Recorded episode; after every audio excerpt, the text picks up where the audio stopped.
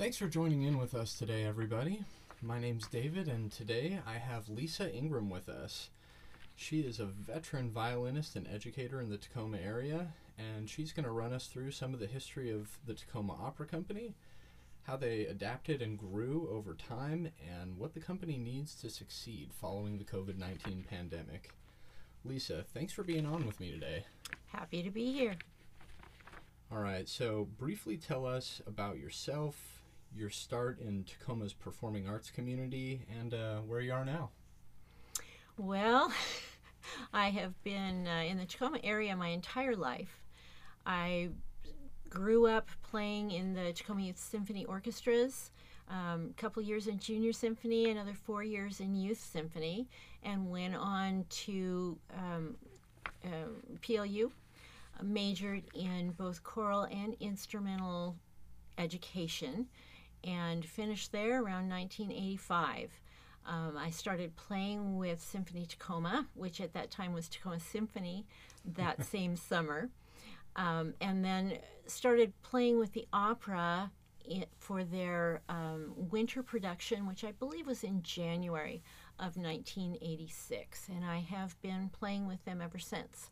And I play for all sorts of different things throughout the area, but those are probably my two big gigs. Uh, as well as uh, um, playing with the Combrio String Quartet, which started while I was an undergrad at PLU. Wow, that's amazing. So, I mean, you went from pretty much straight from college right into the symphony and opera in, in the city, correct? Correct. And I've been actually teaching since I was in ninth grade. oh, wow. About the middle of ninth grade was when I started teaching, and I've maintained private students kind of the entire time. Um, not too many shortly after college and, you know, in that beginning years, but now I've got a pretty full boat teaching both at, in private studio and also at Cascade Christian Schools. Wow, it sure sounds like it. So let's get on to the Tacoma Opera here. So the Opera Society started in about 1968 and became a professional company in 81. So you came in there just about at the beginning. Um, yeah, it, it was 1986 that I started playing with them. Mm-hmm. Um, Ann Farrell was still um, the director, and Hans Wolf was the artistic director and conductor. Uh, and it was really uh, his brainchild that started Tacoma Opera, and he was quite the endearing gentleman. Everybody loved Hans. He was. Uh, it was always an adventure working with him also because he would get very very excited when he was conducting oh wow so this is so this was an environment with a with a passionate and enigmatic leader it sounds like very much so very okay. much so opera he lived and breathed okay and then the next era is going to be with Rod Gideons and David Bartholomew. So for nearly the next decade, the opera expanded in its success and scale, the, pr- the productions they put on. Uh, tell us what that time was like as someone within the productions and uh, maybe one of your favorite memories. Well, the transition from um, Ann and Hans, uh, I actually started as the orchestra manager in 92, and they were both involved at that point um, and continued to play in the orchestra also. Um, with Rod Gideons coming on board, um, a little of the focus changed. Things got a little more professional. Before then, okay. There was much more of a family environment, I think would be a good way to put it. Um, and still, even in the pit itself, it, it is definitely a family environment all through those years. That's the only way that you can come together quickly when you only have a few rehearsals and only two in the pit before you have to put on production is you have to be a close-knit family so when you're coming together it's like a family reunion but with um, uh, rod gideons um, along with him was david bartholomew which actually i believe he started when Ann was still there mm-hmm. um, as the artistic director and along with him came a connection to Benton Hess, who is uh, another conductor who lives and breathes opera. Uh, he teaches at Eastman um, and has developed an incredible opera training company in Italy every summer.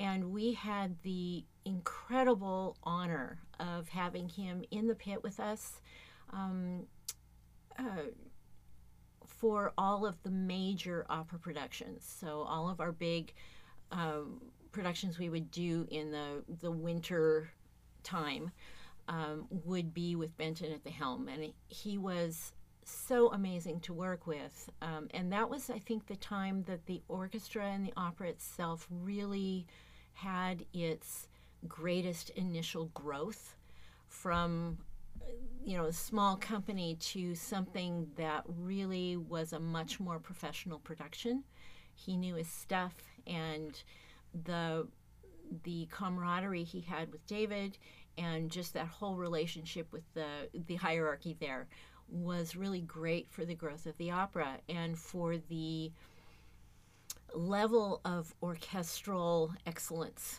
Um, Benton never got mad. He, but boy, you would do anything to keep him happy with the way you played. So you know, you would just give him anything, um, and he it was so level-headed that even when things went wrong, he kept a smile on his face, and it was a little bit like having Buddha in the pit. It was just wonderful, and just an incredible conductor to work with. So we were sad when his other responsibilities got so much that he was no longer able to come out for our yearly productions. But he did travel extensively to come out there when he did. Oh yes, he's going from the East Coast over over to the other coast. Um, yeah, that's amazing. But it was a joy, an absolute joy to work with him, and you know I'm still in contact with him to this day. Thank you, Facebook. oh, that's wonderful. Thank you for that. So then, the next era we have is going essentially between 2003 and, and 2011. And is it uh, is it Kate or Catherine Smith? She went by Catherine. Okay, she went by Catherine. I wanted to I wanted to be clear on that. So during that period, the opera saw both continued success and some troubling times with the 2008 recession in view. So tell us what impact did the recession have to the opera and how did the company turn the corner during that time?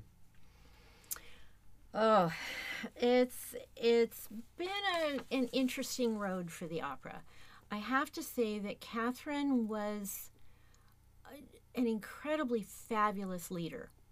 Um, she was able to um, orchestrate some amazing productions. Uh, I think that the probably the biggest productions that we did were during her time there. And I believe that was also around the same time that the pit was expanded in the Pantages. And mm. so we were able to do operas with larger orchestras. Up until they expanded the pit, um, we were confined to operas that had a much smaller orchestra because we needed a larger pit to do Carmen. And that ah. was my first opera major production opera with them as orchestra manager. Um, the 92 93 season. And so that would have been our, our uh, like February 93 production. Um, and so we went from having three scrunched up rows of orchestra to be able to add two more rows. And at some point in that some productions we had at that time we had as many as 50 musicians down there. And wow. prior to that we could only house less than half. And i mean that does something phenomenal for the feeling exactly the exactly. But also for the operas that we were able to put on. Um, many of the later operas required much grander orchestras and so you really needed that. Yeah. um, at so anyway, we, we were able to do some much bigger productions. Um, and C- Catherine was just amazing at finding ways to save money.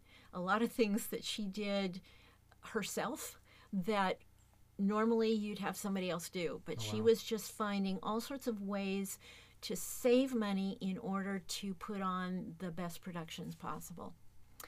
So when the re- recession hit, it, you know, it got a little trickier, but she did a really good job of keeping things afloat. Uh, the recession has hit us hard, and it has been the last few years have actually been a really rough road for the opera. Yeah. Not just because of the recession, um, they dealt with some other financial issues that were unforeseen and um, unfortunate. Um, some embezzlement, some unexpected, out of the blue, left field tax audit that really left them reeling for about three years. And we were getting back on our feet, and COVID hit. and so um, they've s- still done a remarkable job of staying afloat, of um, keeping uh, their outlying, you know, their out their spending in check in doing reduced orchestrations because now they're creating some smaller orchestrations for smaller orchestras for big productions, and many of our shows have not been in the Pantages but have been in the Rialto, which gives both a more intimate feel. The Rialto is just acoustically a fabulous place to perform, and the audience feels like it's much more a part of a production. Um, but everything within that context also has to be scaled down, um, which is good for the budget. And they've done a remarkable job with sets, with um updating the even the setting of how something is per- portrayed. Uh, when we did Magic Flute this last time, they and uh, took. just to catch our viewers up here, Oh. our listeners. okay. so at, at this point, we're we're talking about uh, the time period in between in between 2011 to the present with Dr. Noel Koran as the executive director, who who you and I are both familiar with his charming and charismatic demeanor. Yes. I just wanted to catch them up on there with that. Go ahead and go ahead and continue. I guess here, I did min- miss that part, didn't I? Um, uh, anyway, the when we did Magic Flute this last time, we did it in a Native American setting, as opposed to the Egyptian setting of the original um, uh, Mozart opera, and even included some of the native um, drum. Uh, I can't even think of, of how they called it, but um, Oh sure. from the Puyallup tribe. So we had some community connections and outreach, and so there were people coming to the opera to see their family and friends that would never have come to the opera before. And so, in creating those connections, that's a really big part of what the arts community is really doing this in this season is creating those connections. Um, over COVID, there have been, well, all of the arts community has had to reinvent themselves Yes. and figure out how to do things in a um, distant way. There have been all sorts of videos that have been created from the Tacoma Opera artists. Um, they've done operagrams, they've done all sorts of things. And I have to say that for the opera, for the symphony, for you know all these different arts organizations, um, they are really being kept afloat by donors who believe in these companies and who want to make sure that when we get back to in person, it's going to be there. Wow, that's that's wonderful. Very encouraging to hear, and uh, interesting. You should mention the uh, Puyallup tribe and how how their drums had a role in that uh, in that production. That's actually something that we've that we've studied in this course.